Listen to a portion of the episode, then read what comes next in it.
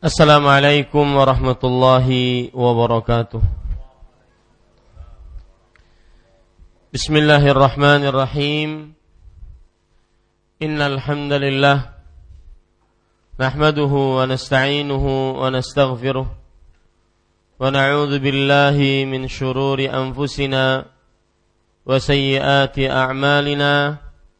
Man yahdihillahu fala mudilla ومن يضلل فلا هادي له واشهد ان لا اله الا الله وحده لا شريك له واشهد ان محمدا عبده ورسوله يا ايها الذين امنوا اتقوا الله حق تقاته ولا تموتن الا وانتم مسلمون يا ايها الناس اتقوا ربكم الذي خلقكم من نفس واحده وخلق منها زوجها وبث منهما رجالا كثيرا ونساء واتقوا الله الذي تساءلون به والأرحام إن الله كان عليكم رقيبا يا أيها الذين آمنوا اتقوا الله وقولوا قولا سديدا يصلح لكم أعمالكم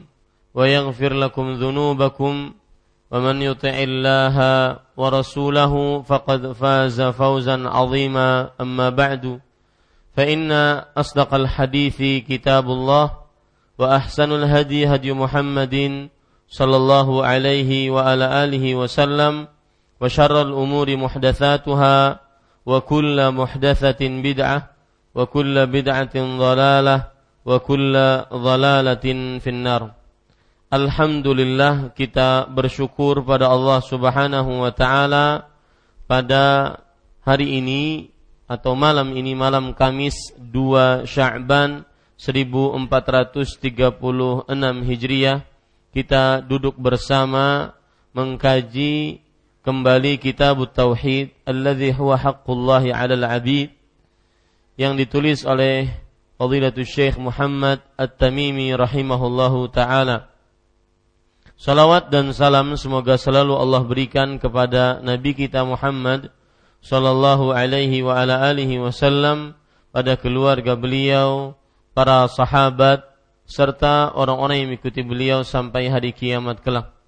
Dengan nama-nama Allah yang husna dan sifat-sifat yang ulia, saya berdoa, Allahumma inna na'udzubika an nusyrika bika wa nahnu na'lam. Na wa nastaghfiruka lima la na'lam.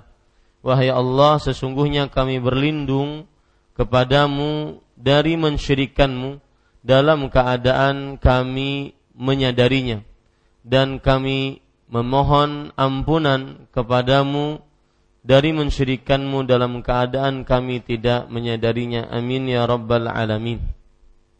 Bapak, Ibu, saudara-saudari yang dimuliakan oleh Allah Subhanahu wa taala, pada pertemuan sebelumnya kita sudah membahas tentang bab atau mulai membahas tentang bab yang ke-17 yaitu babus syafa'ah, bab tentang syafaat. Dan sudah kita jelaskan sedikit banyaknya tentang apa itu syafaat, pembagian-pembagian syafaat, syarat-syarat syafaat. Kemudian pada pertemuan kali ini kita juga pada pertemuan sebelumnya juga sudah membaca uh, ayat yang pertama dan ayat yang kedua kalau tidak salah betul. Ayat yang pertama dan ayat yang kedua yang sudah kita baca pada bab ini. Sedikit mengulang tentang ayat yang pertama dan ayat yang kedua. Bapak Ibu, saudara-saudari yang dimuliakan oleh Allah Subhanahu wa taala, penulis mengatakan وقول الله تعالى وأنذر به الذين يخافون أن يحشروا إلى ربهم ليس لهم من دونه ولي ولا شفيع لعلهم يتقون Artinya firman Allah Subhanahu wa taala yang berbunyi dan berilah peringatan dengan apa yang diwahyukan itu kepada orang-orang yang takut akan dihimpun kepada Tuhannya pada hari kiamat. Maksud dari ayat ini adalah Allah Subhanahu wa taala memerintahkan kepada Nabi Muhammad sallallahu alaihi wasallam untuk memberikan peringatan nazir. Nazir di sini yaitu peringatan yang dibarengi dengan pemberian rasa takut, ancaman kalau bahasa kita. Nazir di sini adalah peringatan yang dibarengi dengan pemberian rasa takut atau ancaman. Makanya dan berilah peringatan. Maksudnya ancamlah mereka. Siapa atau dengan apa? Dengan apa yang diwahyukan. Dengan apa yang diwahyukan maksudnya adalah Al-Qur'an. Dengan Al-Qur'an. Berilah peringatan kepada manusia dengan Al-Qur'an berilah ancaman kepada manusia dengan Al-Quran. Memang Al-Quran salah satu fungsinya adalah memberikan ancaman kepada manusia. Seperti misalkan dalam surat Ash-Shura ayat 7. Tidak disebutkan dalam buku kita. Saya ingin mendalili bahwa Al-Quran salah satu fungsinya adalah memberikan peringatan ancaman seperti dalam surat Asy-Syura ayat 7 Allah berfirman, "Wa kadzalika auhayna ilaika Qur'anan Arabiyyan litunzira ummal qura wa man haulaha."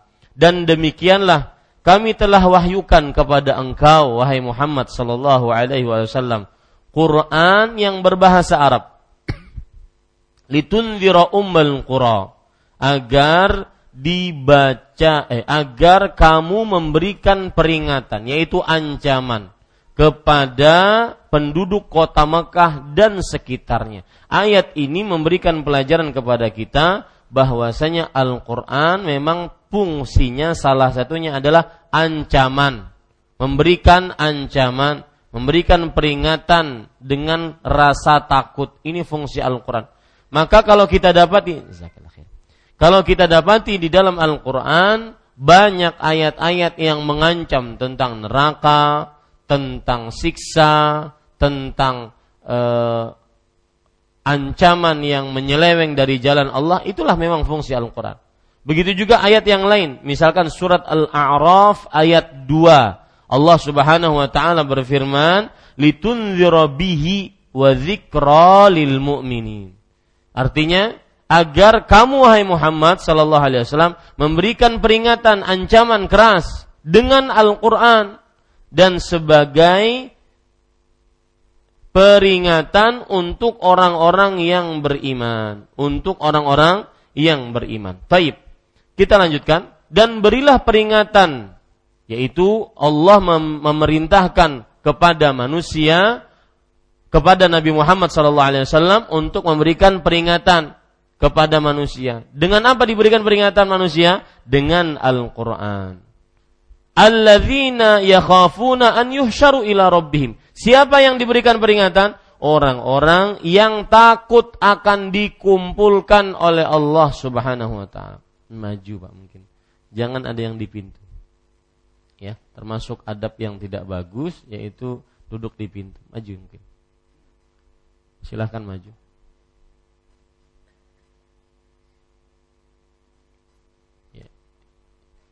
biar yang di depan pintu buat orang yang baru datang untuk sholat tahiyatul masjid Perhatikan baik-baik Bapak Ibu saudara-saudari yang dimuliakan oleh Allah.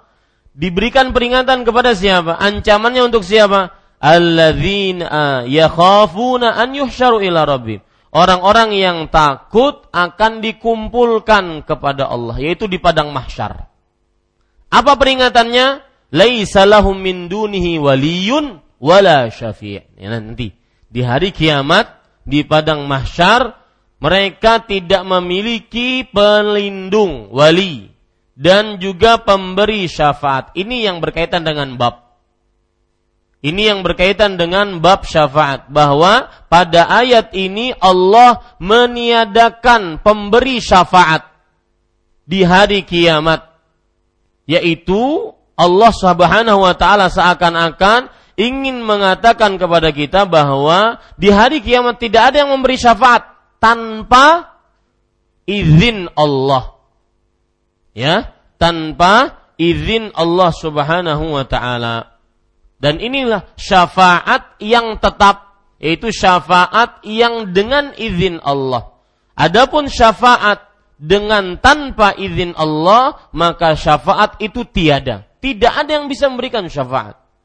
Tidak ada yang bisa memberikan pertolongan di hari kiamat. Kemudian Allah akhiri ayat ini, la'allahum yattaqun. Maka agar mereka bertakwa, yaitu agar mereka takut kepada Allah jangan menjadikan syafaat selain Allah. Ya, jangan minta syafaat dari selain Allah. Kenapa? Karena wala syafi' di hari kiamat di padang mahsyar tidak ada yang memberikan syafaat pun kecuali dengan izin siapa? Dengan izin Allah Subhanahu wa taala. Ini para ikhwah yang dirahmati oleh Allah Subhanahu wa taala.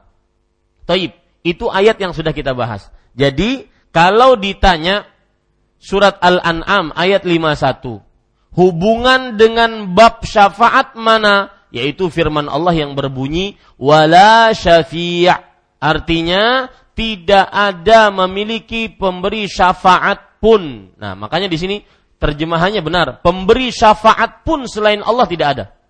Ya, sering saya ulang-ulang faidah ini. Dalam bahasa Arab Kata-kata syafi'un jika dia pakai tanwin un an in maka ini disebut dengan kata nakiroh yaitu kata yang belum ditentukan siapa dan apanya. Yang mana menunjukkan kepada keumuman. Artinya tidak ada di hari kiamat pemberi syafaat pun. Siapa pun dia. Mau dari malaikat malaikat yang paling mulia Jibril. Mau dari nabi nabi yang paling mulia Muhammad sallallahu alaihi wasallam tidak bisa memberikan syafaat. Tanpa izin Allah Subhanahu wa taala.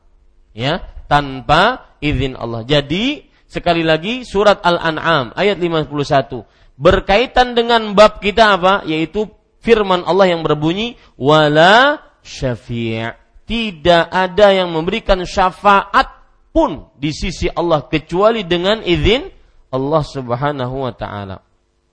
Taib. Kalau begitu Ustaz, apa hubungannya dengan kesyirikan? Maka hubungannya dengan kesyirikan adalah apabila ada orang yang meminta syafaat kepada selain Allah berarti sudah menyamakan dengan Allah Subhanahu wa taala. Karena pada saat itu tidak ada yang bisa memberikan syafaat kecuali Allah. Atau berarti juga hubungannya dengan bab ini. Pemahamannya kalau begitu mintalah syafaat hanya kepada siapa? Allah Subhanahu wa taala. Nah, begitu cara memahami ayat ini sehingga kita bisa merasukkan ayat ini kepada bab babus syafaat. Ya, taib. Kemudian Bapak Ibu saudara-saudari yang dimuliakan oleh Allah Subhanahu wa taala.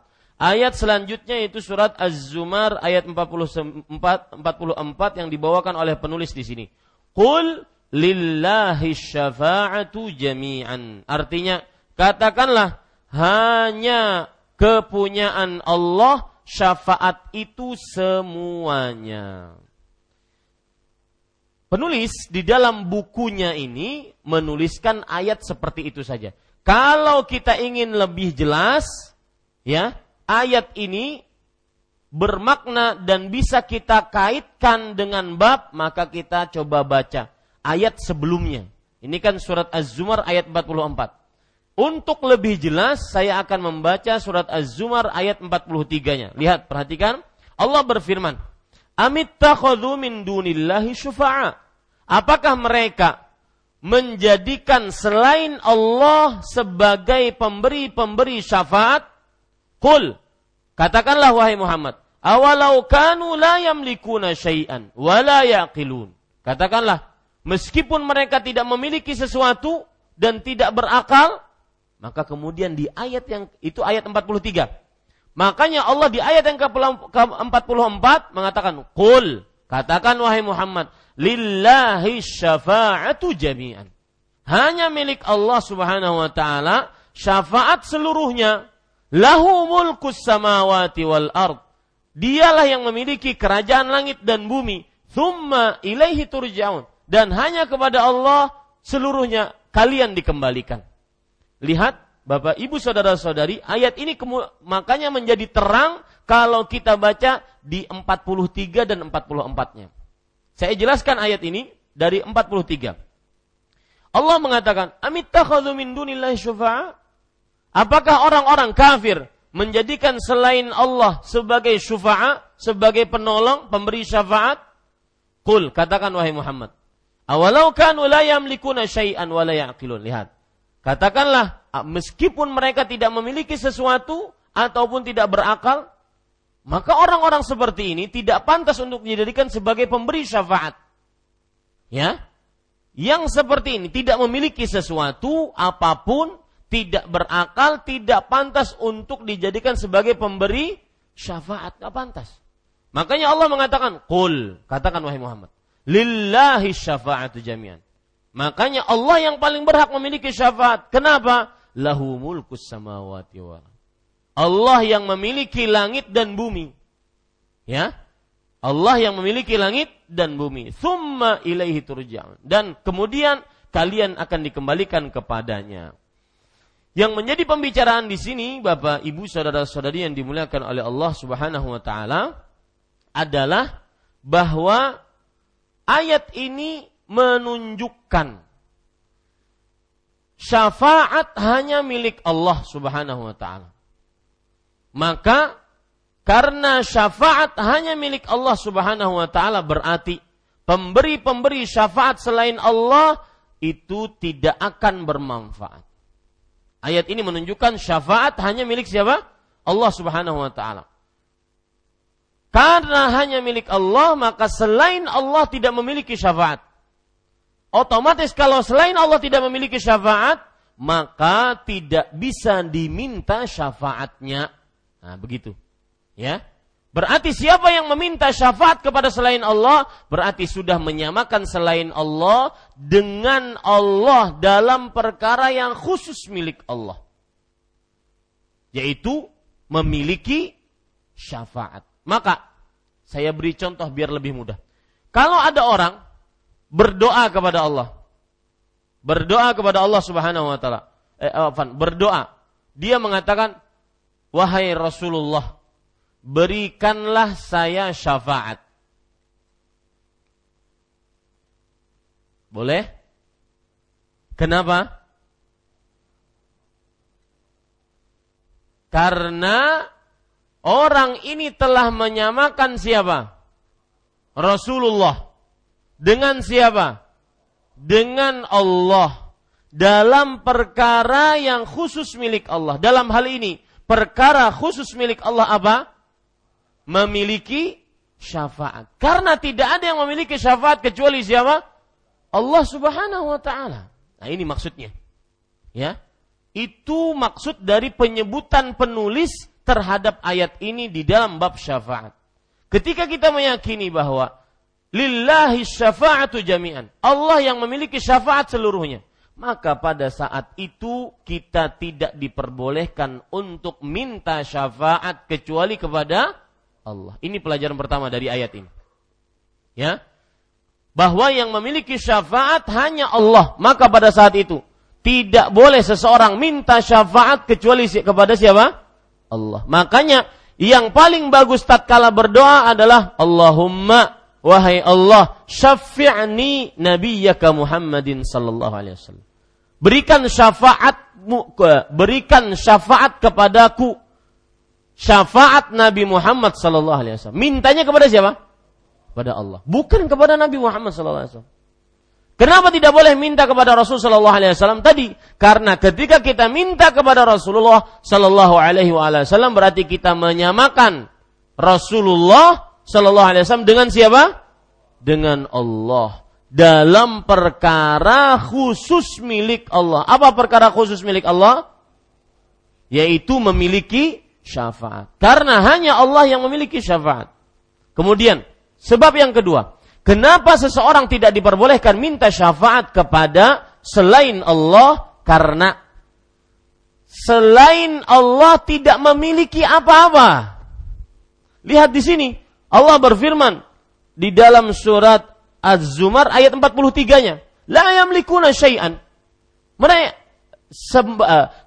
syafaat-syafaat selain Allah, pemberi-pemberi syafaat selain Allah tidak memiliki sesuatu apa pun. Mulai dari malaikat, Rasul, Jibril, apalagi makhluk-makhluk mati, benda-benda mati, tidak memiliki apa-apa. Makanya tidak diperbolehkan minta syafaat kepada selain Allah. Sebab keduanya adalah karena selain Allah tidak memiliki apa-apa, syai'an. Sedangkan Allah, lihat di dalam surah Az-Zumar ayat 44, lahu mulkus samawati wal ard. Nah, memang ayatnya ini tidak disebutkan oleh penulis secara lengkap. Ya, penulis hanya mengambil poin penting dari ayat itu. Tapi kalau kita baca secara lengkapnya, makanya saya sarankan kalau ngaji kitab tauhid, baca bawa Quran terjemah. Ya, Kenapa? Karena itu akan memudahkan kita untuk melihat langsung. Karena yang kita baca dan kita pelajari ini bukan dari kantong ya yang mengaji, bukan dari pemikiran tapi dari Al-Qur'an dan Sunnah. Sehingga mudah memahami. Ini sebab yang kedua. Kenapa tidak boleh meminta syafaat kepada selain Allah? Karena selain Allah tidak memiliki apa-apa. Sedangkan Allah memiliki apa? Lahu mulkus samawati wal Allah memiliki kerajaan langit dan bumi. Kemudian sebab yang ketiga, kenapa tidak boleh meminta syafaat kepada selain Allah? Karena minta syafaat itu jenis doa. Dan doa adalah ibadah. Dan ibadah tidak boleh dihaturkan kecuali kepada Allah subhanahu wa ta'ala. Barang siapa yang minta syafaat kepada selain Allah Subhanahu wa taala berarti dia sudah melakukan doa. Yang doa itu ibadah berarti dia sudah beribadah kepada selain Allah. Di situ letak kesyirikannya. Ya? Di situ letak apa? Kesyirikannya. Maka dari ayat ini kita tadi ambil pelajaran bahwa pelajarannya sebuah pertanyaan kenapa meminta syafaat kepada selain Allah diharamkan dan dikategorikan sebagai sebuah kesyirikan karena satu syafaat hanya milik siapa? Allah. Ini sebabnya. Qul lillahi syafa'atu jami'an. Makanya kalau ada orang berkata, Ustadz, saya menjadikan orang-orang yang mati sebagai perantara antara saya dengan Allah, pemberi syafaat antara saya dengan Allah, mendekatkan saya kepada Allah. Makanya saya meminta kepada orang yang sudah mati menghantarkan hajat saya kepada Allah. Maka kita katakan boleh atau tidak? Ya, diharamkan dan termasuk kategori kesyirikan. Kenapa demikian? Karena tadi satu, syafaat hanya milik Allah. Yang kedua, karena selain Allah tidak memiliki apa-apa. Hanya Allah yang memiliki kerajaan langit dan bumi. Sebab yang ketiga, karena meminta syafaat adalah apa? Doa. Dan doa adalah jenis ibadah. Dan ibadah tidak boleh diberikan kecuali kepada siapa? Allah Subhanahu wa taala. Ini tiga sebab kenapa tidak boleh minta syafaat kepada selain Allah. Bahkan tidak boleh minta syafaat kepada malaikat Jibril. Jibril kurangnya apa? Sebagai makhluk ciptaan Allah yang paling mulia. Ya, tidak ada yang kurangnya sebagai makhluk ciptaan Allah yang paling mulia. Tapi tetap tidak boleh minta syafaat kepada Jibril. Ya, wahai Jibril berikanlah saya syafaat. Ya bisa. Kenapa? Karena tiga sebab tadi. Taib. Bapak Ibu saudara-saudari yang dimuliakan oleh Allah Subhanahu wa taala. Kemudian kita lanjut kepada ayat yang ketiga dan ini baru pembicaraan yang baru karena dua ayat sebelumnya yang tidak kita baca sudah kita pelajari sebelumnya. Cuma itu sebagai penekanan saja. Para ikhwah yang dirahmati oleh Allah Subhanahu wa taala, Ayat yang ketiga yang dibawakan oleh penulis-penulis mengatakan wa qauluhu man dzalladzi yashfa'u 'indahu illa biizni. Artinya dan firman Allah yang berbunyi tiada yang dapat memberikan syafaat di sisi Allah tanpa izinnya. Surat Al-Baqarah ayat 255. Kita pelajari dulu maksud ayat ini. Maksud ayat ini adalah Allah Subhanahu wa taala di dalam ayat ini membantah eh sebelumnya ya. Ya, saya jelaskan dulu ayatnya ya. Ayatnya saya jelaskan dulu. Maksud ayat ini adalah bahwa tidak tiada yang dapat memberi syafaat. Maksudnya tidak ada seorang pun tiada tiada di sini tidak ada seorang pun yang dapat memberikan syafaat kecuali dengan izin Allah Subhanahu wa taala. Siapa pun dia tidak bisa memberikan syafaat kecuali dengan izin Allah Subhanahu wa taala. Dan para ikhwan yang dirahmati oleh Allah Subhanahu wa taala, ayat ini maksudnya adalah bahwa syafaat tidak akan terjadi tanpa izin Allah. Syafaat tidak akan terjadi tanpa izin Allah Subhanahu wa taala. Ya.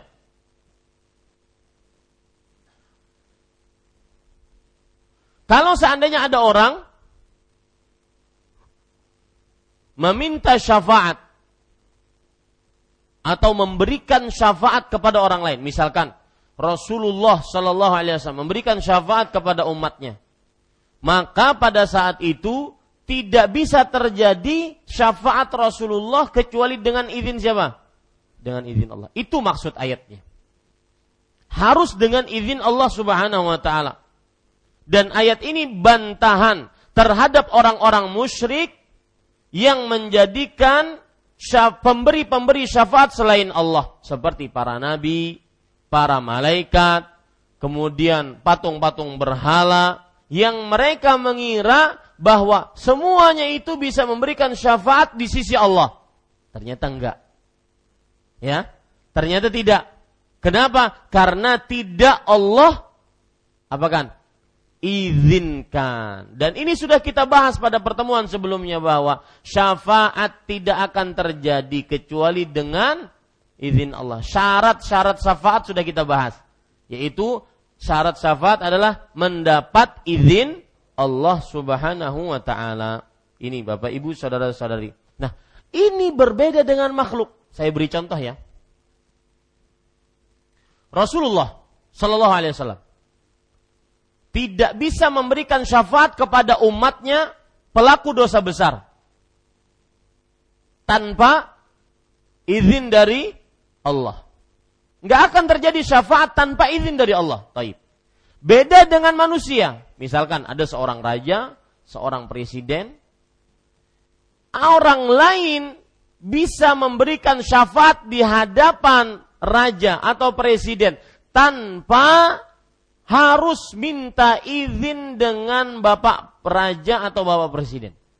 Sang raja atau bapak presiden, betul? Apa maksudnya begini?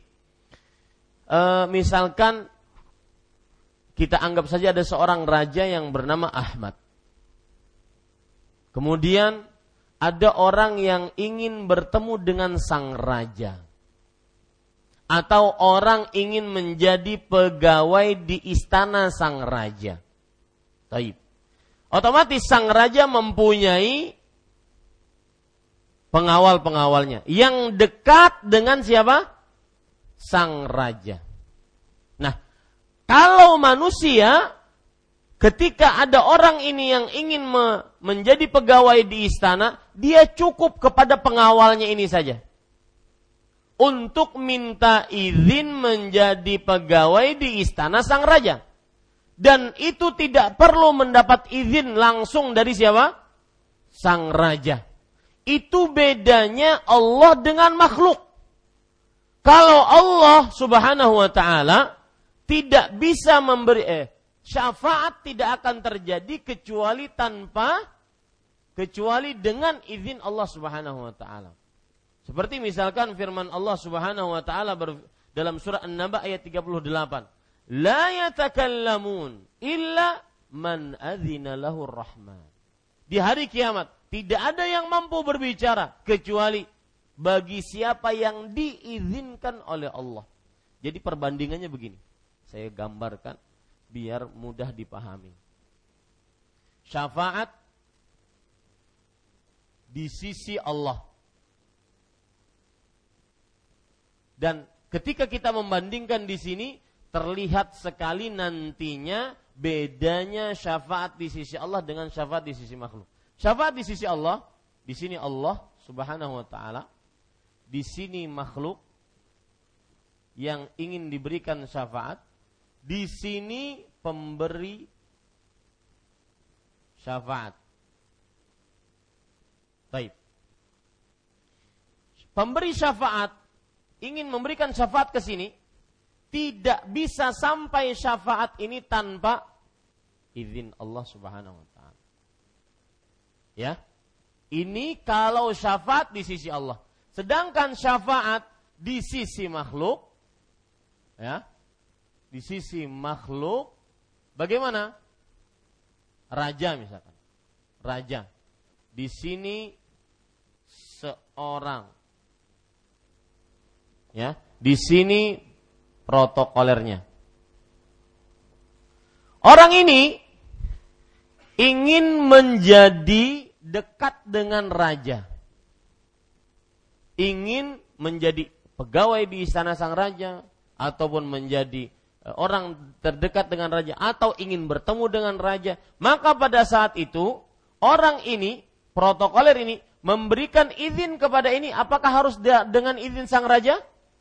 Tidak. Bisa minta izin, bisa tidak. Paham? Itu bedanya syafaat di sisi Allah dengan syafaat di sisi makhluk.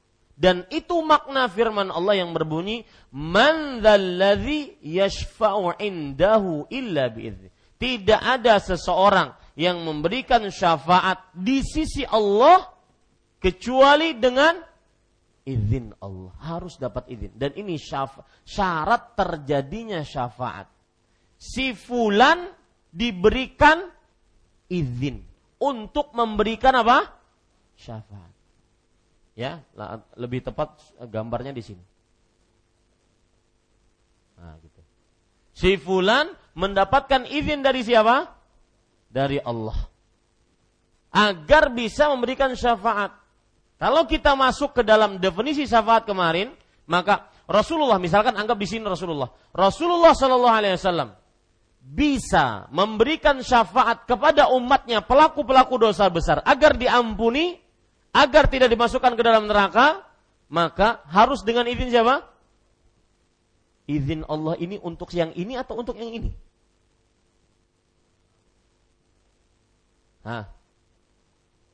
Izin Allah untuk pemberi syafaat atau Allah mengizinkan juga untuk apakah di sini harus perlu izin juga? Hah? Kalau di sini harus apa? Ridho Allah.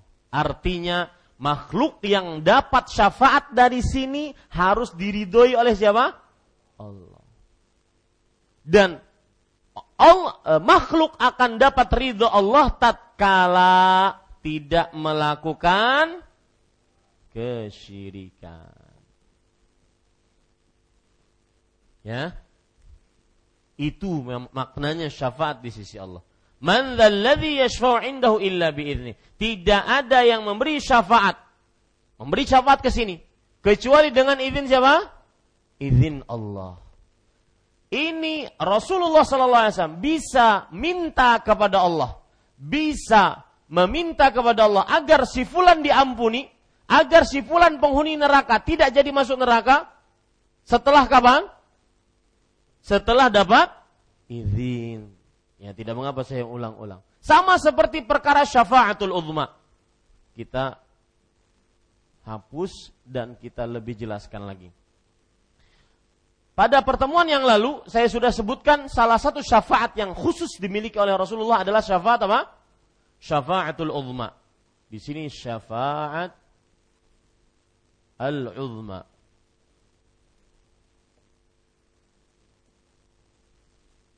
Lihat. Di sini syafaat uzma. Di sini Allah Subhanahu wa taala, di sini Rasulullah sallallahu alaihi wasallam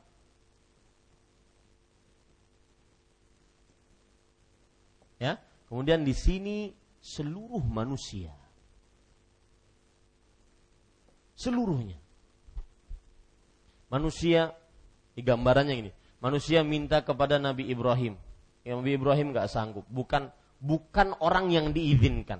Manusia minta kepada Nabi Isa. nggak sanggup. Bukan orang yang diizinkan. Manusia minta Nabi ke, minta kepada Nabi Musa. Bukan orang yang diizinkan dan terus kepada beberapa nabi sampai akhirnya manusia minta kepada Rasulullah Shallallahu Alaihi Wasallam untuk apa? Untuk di syafaat uzma itu untuk apa?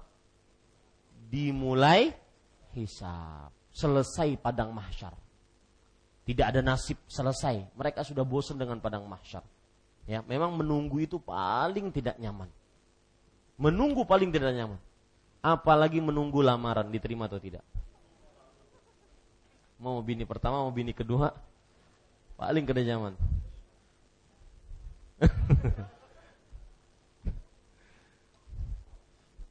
pokoknya menurut Ustaz Khairullah lu dukung insya Allah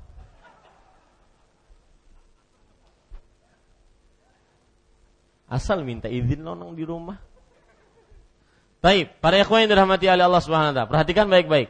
Menunggu paling tidak enak. Maka akhirnya orang pergi kepada Nabi Adam, Nabi Ibrahim, Nabi Musa, Nabi Isa dan seterusnya. Akhirnya apa yang terjadi para ikhwan yang dirahmati oleh Allah Subhanahu wa taala? Mereka minta kepada Rasulullah untuk dimulai hisab. Karena seperti yang disebutkan dalam surah An-Naba, la yatakallamun illa man adzina lahur rahman.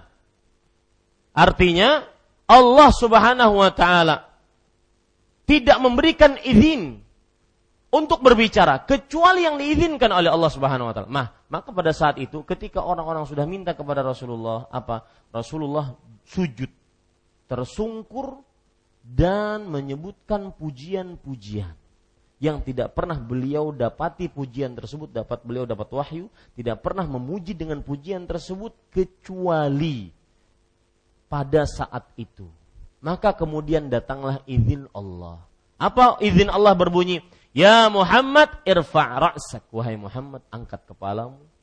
Wasfa' tu wasal tu'ta. Isfa' berikan syafaat. Engkau telah diizinkan untuk memberikan syafaat. Nih, datang izin Allah. Ya, datang izinnya. Persis seperti tadi. Dan mintalah kamu akan diberi. Nah, Rasulullah SAW minta agar manusia dimulai apa? hisabnya. Ini makna firman Allah. Man indahu illa bi'idzni. Tidak ada yang bisa memberikan syafaat di sisi Allah kecuali dengan izin Allah Subhanahu wa taala. Azan, ya silakan. Ya, kita lanjutkan Bapak Ibu saudara-saudari yang dimuliakan oleh Allah Subhanahu wa taala. Kemudian ayat ini dijelaskan oleh ulama besar Syekh Muhammad Ibn Salih Al-Utsaimin rahimahullah dan penjelasannya terdapat pelajaran yang sangat menarik. Di antara penjelasan tersebut yaitu beliau mengatakan bahwa syafaat disyaratkan harus ada izin Allah. Ini menunjukkan kesempurnaan kekuasaan Allah. Nah ini syafaat ha, bisa terjadi, seseorang bisa menyelamatkan orang lain nanti di akhirat, berkat dia minta kepada Allah, harus dengan izin Allah. Ini menunjukkan apa? Kesempurnaan kekuasaan Allah. Ya. Jadi tidak ada yang bisa berbicara di hadapan Allah yang maha kuasa yang maha sempurna kuasanya kecuali dengan izinnya. Makanya syafa ketika syafaat terjadi dengan izinnya menunjukkan apa? Kesempurnaan kekuasaan Allah, kesempurnaan kemuliaan Allah, kesempurnaan keagungan Allah. Nah, yang seperti ini, Pak, ditanamkan dalam hati. Maka kita tidak akan pernah berpaling dari Allah. Dalam masalah apa pun. Masalah ekonomi, masalah mendidik anak, istri, masalah musibah, tidak akan pernah berpaling kepada siapa pun. Tatkala kita mengagungkan Allah di dalam diri kita. Ya. Kemudian pelajaran menarik juga yang disebutkan oleh penulis bahwasanya setiap oleh karena itu kata beliau, setiap kali seseorang di dalam sebuah majelis dan yang mengetuai majelis tersebut adalah orang yang mulia, maka semakin sedikit yang berbicara. Tidak akan berani yang berbicara kecuali dengan izin yang meng, yang mengetuai majelis tersebut.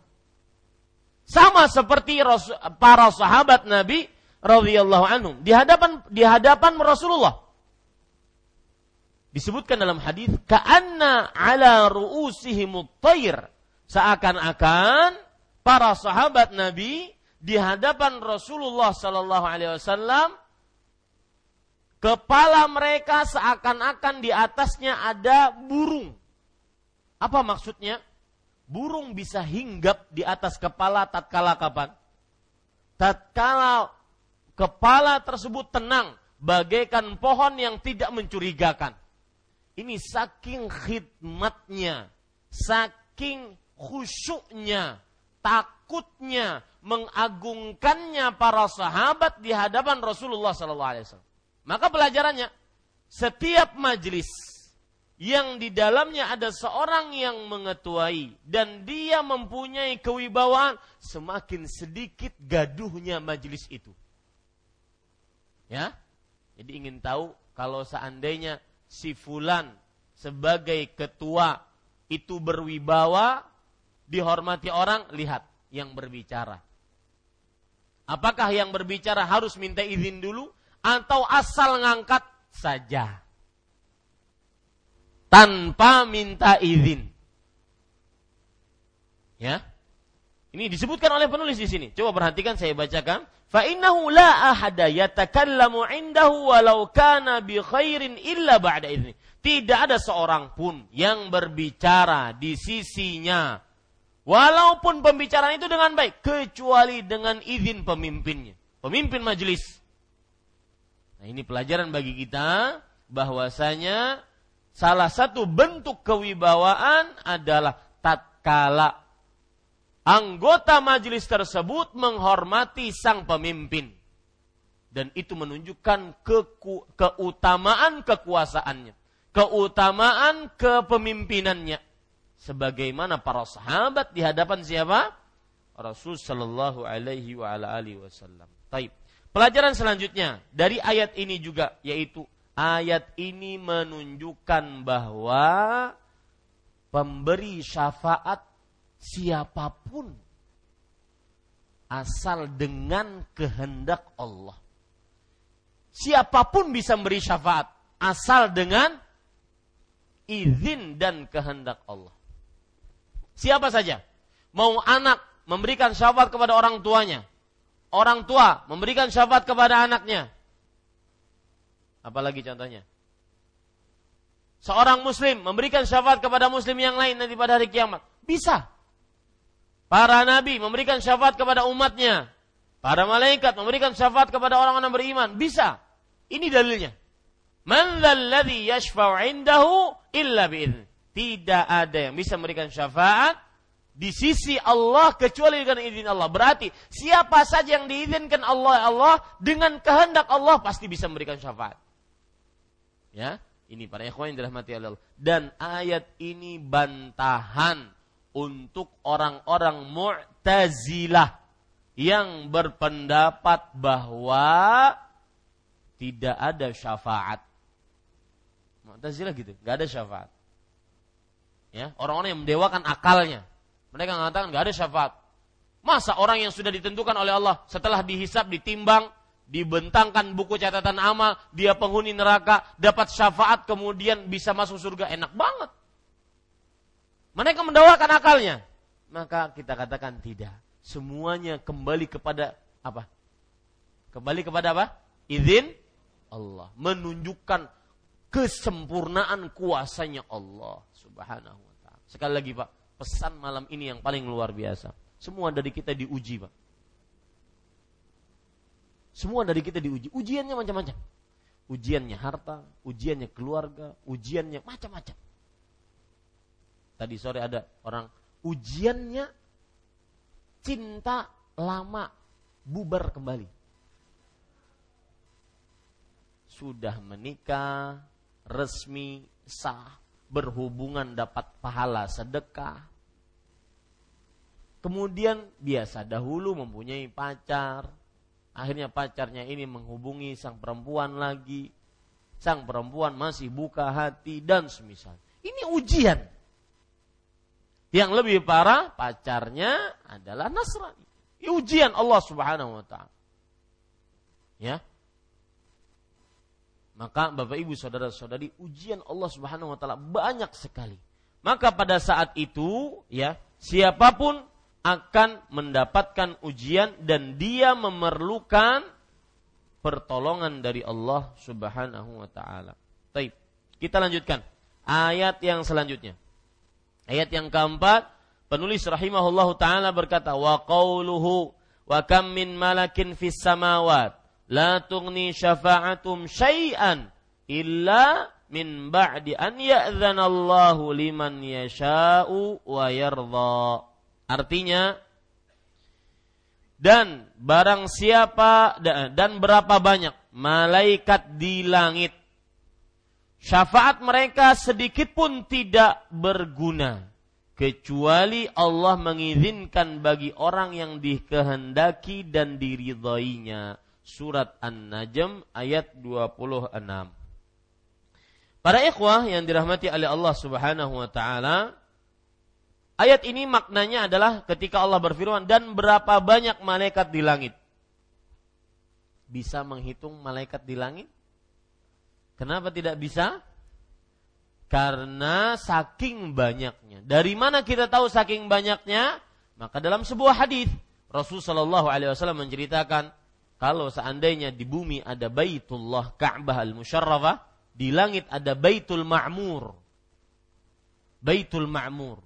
Yadkhulu fihim kulla yaumin sab'una alfa malak. La ya'uduna fihi ilaih. Artinya, setiap hari Baitul Ma'mur tersebut dimasuki oleh malaikat sebanyak 70 ribu dan mereka tidak kembali lagi untuk memasukinya. Artinya setiap hari 70 ribu. Besok harinya 70 ribu lain. Selain ini. Besok harinya lagi 70 ribu lagi. Selain yang nomor satu, nomor dua. Hari pertama, hari kedua. Besok lagi ya 70 ribu lagi. Selain hari pertama, kedua, ketiga. Terus seperti itu. Ya. Maka saking banyaknya malaikat Allah berfirman, Wa kam min malakin fis samawat. Berapa banyak malaikat yang ada di langit-langit. Artinya sangat banyak. Meskipun begitu banyak malaikat, Allah berkatakan la tughni syafa'atum syai'an illa min ba'di an ya'dzanallahu liman yasha wa yarda. Artinya syafaat mereka sedikit mereka kembali kepada siapa? Para malaikat. Syafaat para malaikat sedikit pun tidak berguna kecuali sesudah Allah mengizinkan bagi orang yang dikehendaki dan diridhoinya. Berarti ayat ini Pak, sebelum saya jelaskan, ini ayat adalah menunjukkan izin.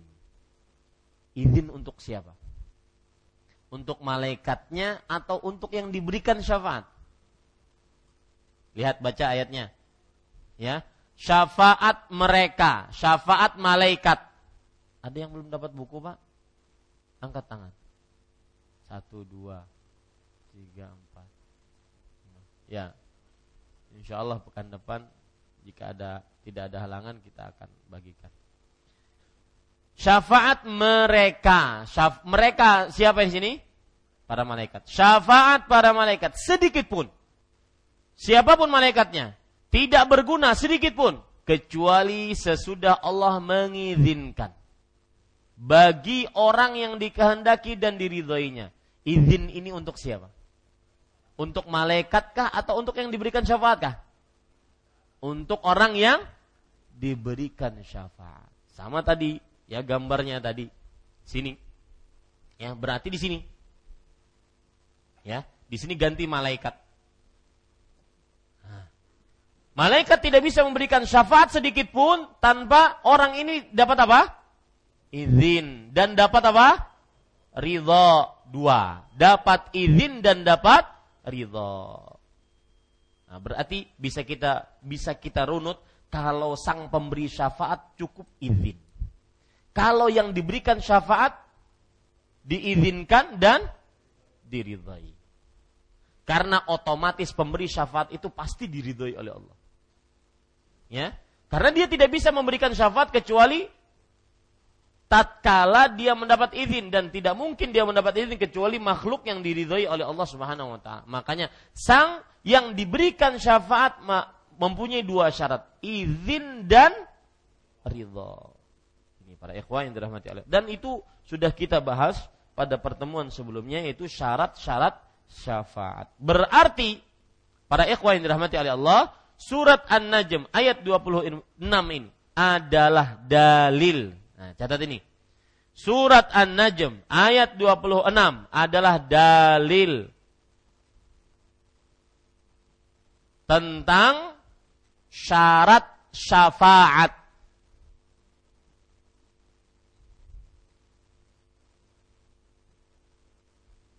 Tentang syarat syafaat yaitu izin dari Allah untuk yang diberikan syafaat kepadanya.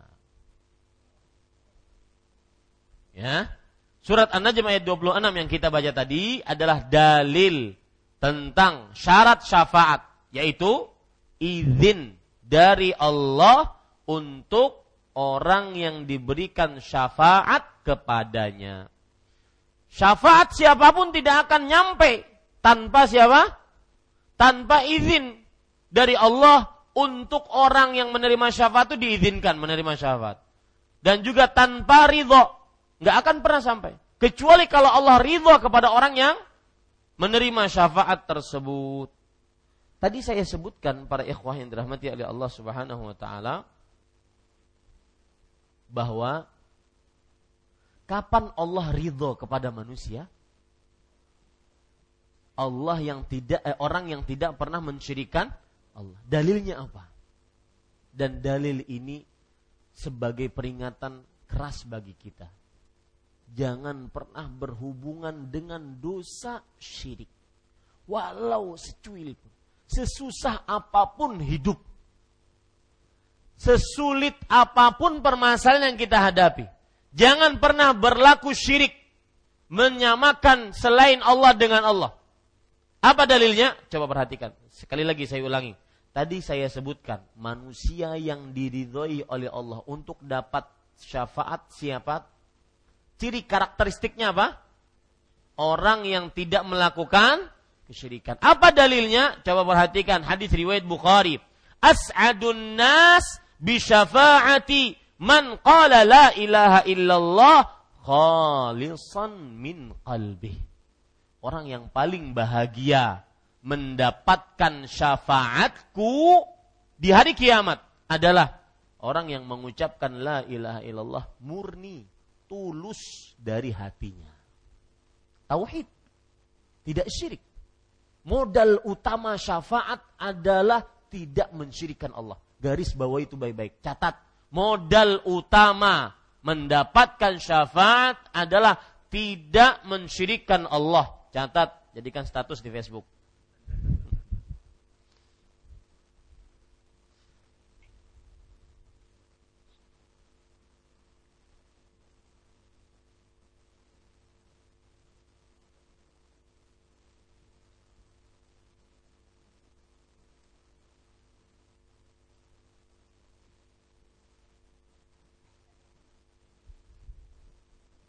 Taib, para ikhwan yang dirahmati oleh Allah Subhanahu wa taala.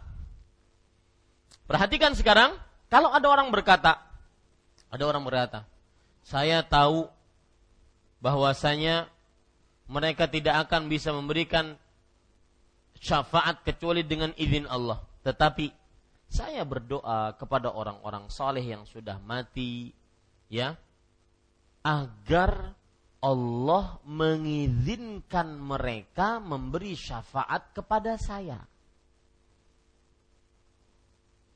Hah? Paham? Dia mengatakan gini. Kita kita sudah tahu Ustaz itu paham bahwa seseorang tidak akan bisa mendapat syafaat kecuali dengan izin Allah dan ridha Allah. Baik. Tetapi saya minta kepada orang-orang yang sudah mati tujuannya bukan menyembah mereka tetapi minta kepada mereka agar Allah memberikan izin kepada mereka agar mereka bisa memberikan syafaat kepa kepadaku. Paham masalahnya? Maka jawabannya mudah bahwa sesungguhnya Allah Subhanahu wa taala tidak ingin dalam perkara syafaat kesyirikan walau secuil pun. Ya, maka mintalah kepada Allah. Kembali ke permasalahan tadi. Qul lillahi syafa'atu jami'an. Katakanlah tidak uh, hanya milik Allah syafaat seluruhnya, ya. Hanya milik Allah syafaat seluruhnya. Ini para ikhwan yang dirahmati oleh Allah Subhanahu wa taala. Taib, kita baca ayat selanjutnya. Penulis rahimahullahu taala menyebutkan surat Saba ayat 23. 22 23. Wa qauluhu ta'ala Qul id'u alladhina za'amtum min dunillah. La yamlikuna mithqala dzarratin fis samawati wala fil ard. Wa ma lahum fihima min syirkin. Wa ma lahum minhum min dhahir. Wa la tanfa'u syafa'atu 'indahu illa liman adzina lah. Artinya katakanlah ini yang memerintah siapa, yang diperintah siapa? Katakanlah, itu kan kata perintah. Katakanlah. Yang memerintah siapa? Yang diperintah siapa?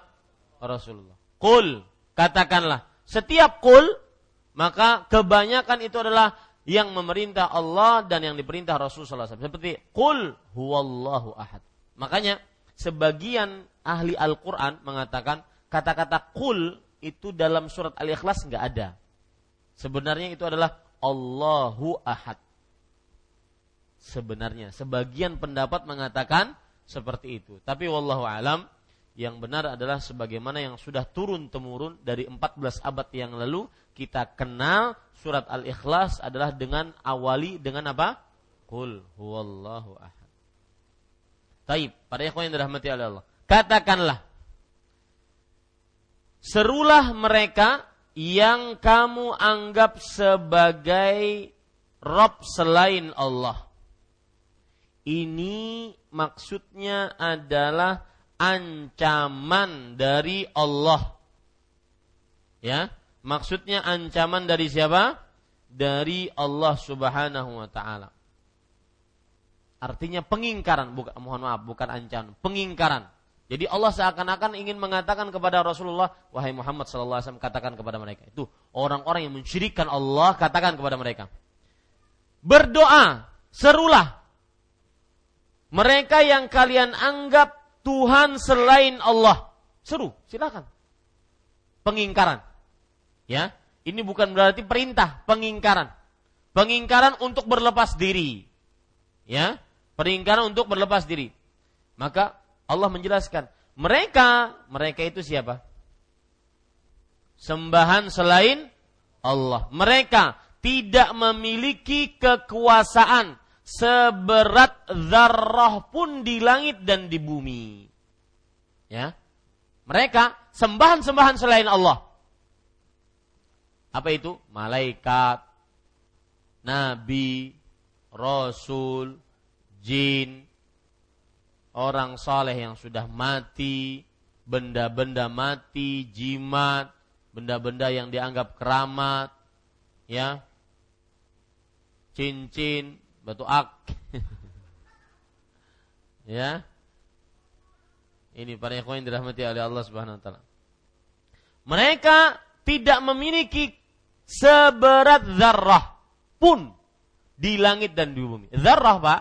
Zarrah itu artinya semut kecil atau lebih kecil darinya atau debu yang berterbangan. Itu zarrah. Jadi kalau kita buka jendela, masuk matahari, kemudian ada debu-debu yang berterbangan. Nah, itu zarrah. Seberat itu sembahan selain Allah tidak memilikinya. E, sedikit Pak menyimpang tentang perkara penetapan hati ya. Kita ini sebenarnya hidup di dunia ini penuh harus tetap hati karena kita tidak lepas dari ujian. Makanya ini rahasia Rasul Shallallahu Alaihi Wasallam sering meminta dalam hadis Anas bin Malik meminta kepada Allah ya muqallibal qulub sabit qalbi ala din. Wahai yang membolak-balikan hati tetapkan hatiku di atas agama. Sedikit tentang masalah penetapan hati terutama tatkala kita galau, resah, terutama yang berkaitan dengan penyakit, musibah, ekonomi, mulai kita bimbang, mulai kita galau. Bahkan sebagian kadang-kadang ada yang hanya ditolong dengan satu mie instan. Satu bungkus mie instan berubah akidahnya. Gara-gara resah. Gara-gara gelisah. Ya, maka saya pesan. Ingat. Selain Allah tidak memiliki walau seberat zarah. Ini kita akan teguh imannya. Seberat zarah. Tidak memiliki apa-apa. Selain Allah Allah berfirman juga, "Walladzina tad'una min dunihi ma yamlikuna min qitmir." Sembahan selain Allah tidak memiliki walau setipis kulit ari dan ini menjadikan kita kokoh dalam iman, teguh, sabar dalam kesulitan. Sesulit apa pun. Biasanya kalau sudah bertemu dengan kawan, mukanya murung. Ya, sering menghela napas. ini sudah banyak hutangnya toh. Ya. Menghela nafas, kemudian hendak bepandir kada nyaman lawan kawan. Kenapa kada nyaman? Kawan senasib juga. Maka pada saat itu pada ikhwas kalian ketahuilah. Allah Ar-Razzaq. Jadi e, menghibur hati itu ibadah sangat luar biasa. Disebutkan oleh Imam Al-Qayyim rahimahullah. Dan itu surganya dunia. Menghibur hati tatkala resah. Dengan keagungan Allah itu ibadah sangat indah. Ya, seperti misalkan kita menetapkan hati di dalam Allah, di dalam hati kita bahwasanya Allah Ar-Razzaq. Allah yang maha pemberi rezeki tanpa terputus. Allah rezekinya sudah membagi-bagi kepada manusia. Lan tamuta nafsun hatta yastakmila rizqaha. Tidak akan pernah mati seseorang sampai dia menyempurnakan rezekinya. Ya, ini ibadah sangat indah, lezat. Lebih lezat dibandingkan makan soto banjar di bawah jembatan. Ya, lebih lezat. Ini para ikhwan yang dirahmati oleh Allah Subhanahu wa taala mengagung-agungkan Allah tatkala kita misalkan lihat Rasulullah da'watul makrub dalam hadis riwayat Abu Daud Rasulullah SAW bersabda da'watul makrub an yaqul Allahu Rabbi Allahu Rabbi la usyriku bihi syai'an artinya doa orang sedang gelisah resah masalah banyak bertumpuk maka pada saat itu dia mengucapkan apa Allahu Rabbi Allah yang ngaturku. Allah yang memeliharaku. Aku tidak mensyirikkan Allah dengan sesuatu apa pun. Wah oh, ini agung pak. Ini ibadah hati. Mengagungkan Allah di dalam diri. Dan itu terasa lezat sekali di dalam hati. Maka Bapak Ibu Saudara Sari saya ambilkan tadi ya eh, sedikit menyimpang itu dari firman Allah yang berbunyi la yamlikuna mithqala dzarrah fis samawat wala fil Tetapkan itu. Selain Allah nggak miliki walau dzarrah. Ya, maka saya hanya perlu kepada Allah. Saya hanya bersandar kepada Allah dalam urusan apa pun. Kesulitan misalkan penyakit yang tidak kunjung hilang naudzubillah. Ya. Kemudian kesulitan ekonomi. Orang-orang yang sering memikirkan kayaknya memang takdirnya ini dari orok sampai sekian miskin. Ya. Keadaan ekonomi yang cuma nyungsep. Di bawah tidak pernah naik-naik. Gajian cuma salam tempel doang. Hari pertama, hari kedua, hari ketiga ngutang. Kenapa? Karena gajinya bagi-bagi untuk tutup lubang sana, tutup lubang sini. Maka pada saat itu la yamlikuna mithqala dzarrah. Selain Allah nggak akan memiliki walau seberat darah. Pada waktu itu teguh, Berusaha Allah Subhanahu wa taala akan menguatkan hati kita. Taib. Para ikhwan yang dirahmati oleh Allah Subhanahu wa taala. Kita lanjutkan. Kemudian penulis mengatakan, "Wa ma fihi ma min syirik, wa ma minhum min zahir." Artinya, dan mereka tidak mempunyai suatu saham pun dalam penciptaan langit dan bumi. Artinya, penciptaan langit dan bumi hanya kuasa Allah. Tidak ada yang ikut andil dalamnya. Ya. Tidak ada yang ikut andil di dalam penciptaan langit dan bumi tersebut. Ini para ikhwan yang dirahmati oleh Allah Subhanahu wa taala. Kemudian kita lanjutkan. Wa ma lahu minhum min zahir.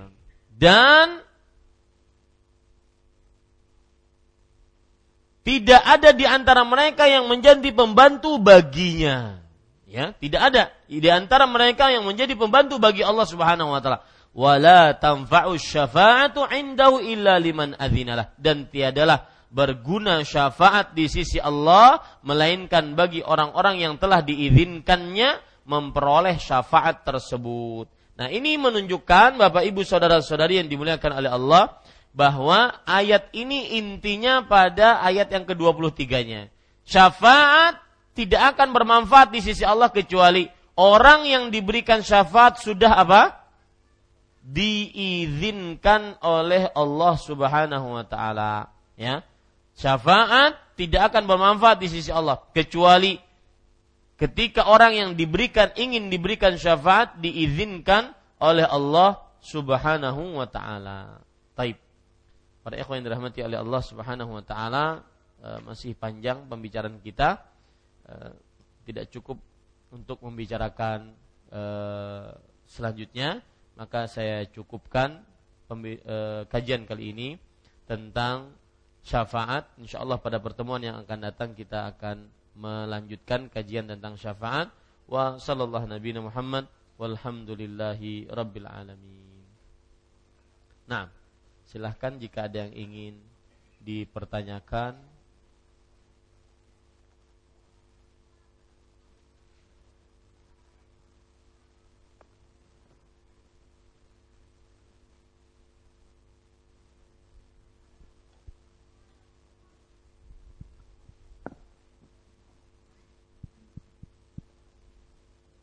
Ada?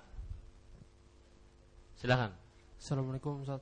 Waalaikumsalam warahmatullahi wabarakatuh.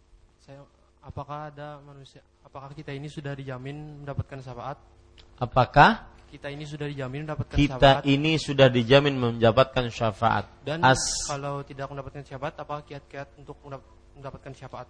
Apa? Dan kalau kita tidak ada jaminan untuk mendapat syafaat, apakah kita ini kiat-kiatnya supaya mendapatkan syafaat? Oh, iya. Apa, apakah kita ini dijamin untuk mendapatkan syafaat? Maka asalkan mendapatkan izin Allah dan ridhonya, kita dijamin mendapatkan syafaat. Makanya pertanyaan antum yang kedua tersebut yaitu sebenarnya adalah kunci dan jawaban atas pertanyaan pertama. Yaitu kiat-kiat agar mendapatkan syafaat bagaimana? Karena kalau sudah terkumpul kiat-kiatnya dalam diri maka dijamin mendapatkan syafaat. Tapi kiat-kiatnya apa? Tadi sudah kita sebutkan yang pertama, yaitu harus mentauhidkan Allah. As'adun nas bisyafaati yaumal qiyamah man qala la ilaha illallah khalisan min qalbi.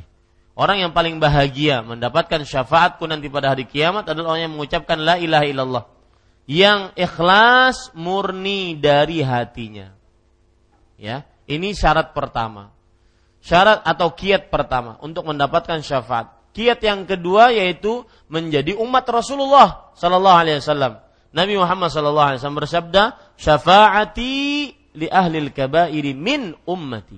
Syafaatku untuk pelaku dosa besar dari umatku. Maka jadilah umat Rasulullah Sallallahu Alaihi Wasallam yang taat kepadanya, tidak bermaksiat.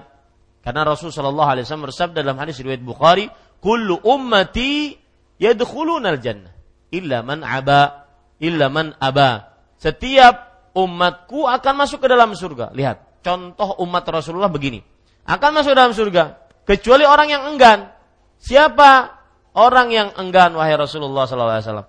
Man ata'ani dakhala jannah. Ini ciri dominan dari tanda dia umat Rasulullah. Yang taat kepadaku dia masuk surga. Itu tanda umat Rasulullah SAW. Taat kepada Rasulullah Sallallahu Alaihi Wasallam dan menjauhi larangan-larangannya. Dan waman asani faqad aba. Siapa yang bermaksiat dialah orang yang enggan. Wallahu a'lam. Nah. Ya. Assalamualaikum warahmatullahi wabarakatuh. Waalaikumsalam Barakallahu fiik Ustaz. Fiik barak. Uh, tadi Ustaz menjelaskan berkaitan dengan syafaat. Wallahu alam yang kami tangkap bahwa yang berhak untuk memberikan, memberikan syafaat karena izinnya yaitu Rasulullah SAW. Apa? Yang dapat memberikan syafaat karena izin dan ridho Allah adalah Muhammad Nabi kita Muhammad SAW. Apakah para nabi lain seperti Nabi Ibrahim, Nabi Isa, Nabi, Nabi Musa dan lain-lainnya tidak memberikan tidak dapat memberikan apa karena izinnya kepada umat-umatnya. Masih. Iya. Untuk asyafaatul uzma tidak kecuali Rasulullah sallallahu alaihi wasallam. Yang kita bicarakan tadi adalah syafaat uzma. Syafaat tatkala manusia di padang mahsyar kapan dimulai hisab maka itu hanya Rasulullah yang diizinkan dari diri Allah. Sebagaimana hadis riwayat Bukhari, hadis yang begitu panjang. Adapun untuk para nabi bisa memberikan syafaat kepada umatnya, maka ada dalil yang lain. Bahwasanya para nabi, para rasul diizinkan untuk memberikan syafaat kepada umatnya. Seperti misalkan setiap nabi di atas sirat mereka mengatakan ummati ummati. Umatku umatku. Salim salim. Selamatkan selamatkan. Ini termasuk bentuk syafaat dari para nabi yang telah diizinkan oleh Allah untuk menyelamatkan umatnya.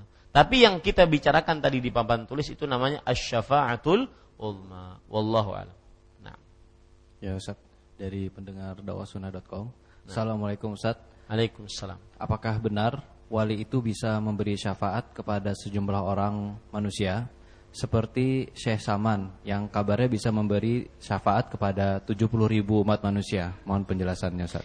Iya. Semua yang berkaitan dengan syafaat adalah perkara hari kiamat. Dan perkara hari kiamat tidak akan bisa kita bicarakan kecuali berdasarkan dalil dari Al-Quran dan hadis Rasul Sallallahu Alaihi Wasallam. Jika tidak ada dalilnya, maka kita lebih baik mengucapkan Wallahu alam. Adapun e, manusia setep, sepeninggal Rasulullah maka harus ada nas dalil dari Rasul Shallallahu Alaihi Wasallam. Ketika tidak ada dalil maka saat itu kita hanya bisa berdiam saja. Tetapi umumnya orang beriman, orang saleh, jika diizinkan oleh Allah, maka dia dapat memberikan syafaat kepada yang dia kehendaki asalkan yang dia kehendaki untuk diberikan syafaat padanya dapat izin dan ridho Allah. Adapun penetapan wali si fulan memberikan syafaat sebanyak 70 ribu kepada wali si kepada kaum muslim maka ini perlu dalil. Bukan tidak meyakini adanya syafaat dan bukan juga meremehkan wali si fulan tersebut, tetapi perlu dalil. Ya, kalau tidak ada dalil, maka kita tidak bisa tidak bisa berbicara. Kenapa? Karena begini. Seseorang, para ulama mengatakan, seseorang tidak bisa memberi, bisa berbicara tentang hal gaib, termasuk di dalamnya syafaat, kecuali melalui tiga tahapan. Atau saya ulangi, seseorang tidak bisa memberikan berbicara tentang sesuatu kecuali melalui tiga tahapan. Tahapan yang pertama yaitu melihat sesuatu tersebut. Saya bisa berbicara tentang gajah ketika saya melihat gajah. Gajah begini, begini, begini. Yang kedua, tahapan kedua, seseorang bisa berbicara tentang gajah ketika melihat yang serupa dengan gajah. Maka orang tersebut bisa serupa dengan gajah. Oh, gajah itu seperti ini, seperti ini, seperti ini. Karena serupa dengan gajah. Tahapan ketiga, seseorang bisa berbicara tentang sesuatu dengan kabar yang valid. Dan untuk perkara agama, kabar yang valid hanya bisa diambil dari Al-Quran dan Sunnah Rasul Sallallahu Alaihi Wasallam. Nah, begitu pula dalam masalah syafaat. Wali si fulan bisa memberikan syafaat kepada 70 ribu, maka ini perkara gaib nanti pada hari kiamat. Maka pada saat itu tidak bisa berbicara kita kecuali berdasarkan karena kabar yang pertama sudah eh, tahapan pertama sudah tidak bisa karena tidak bisa melihat syafaat belum terjadi hari kiamatnya yang semisalnya pun belum terjadi maka kita hanya bisa bersandar kepada kabar yang ke eh, tahapan yang ketiga yaitu kabar yang valid berdasarkan Al-Qur'an dan Sunnah. Tatkala tidak ada kabar yang valid atau ada kabar tapi tidak valid, artinya tidak original, tidak asli pakai sat bukan pakai sin, asli, ya, tidak berdasarkan dari Al-Quran dan Sunnah maka tidak bisa diterima. Wallahu alam. Ya. Nah, yang lain?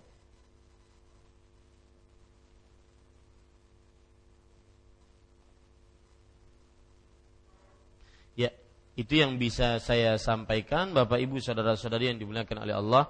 Jazakumullahu khairan atas perhatiannya. Subhanakallahumma bihamdik asyhadu an la ilaha illa anta astaghfiruka wa atubu ilaik. Wassalamualaikum warahmatullahi wabarakatuh.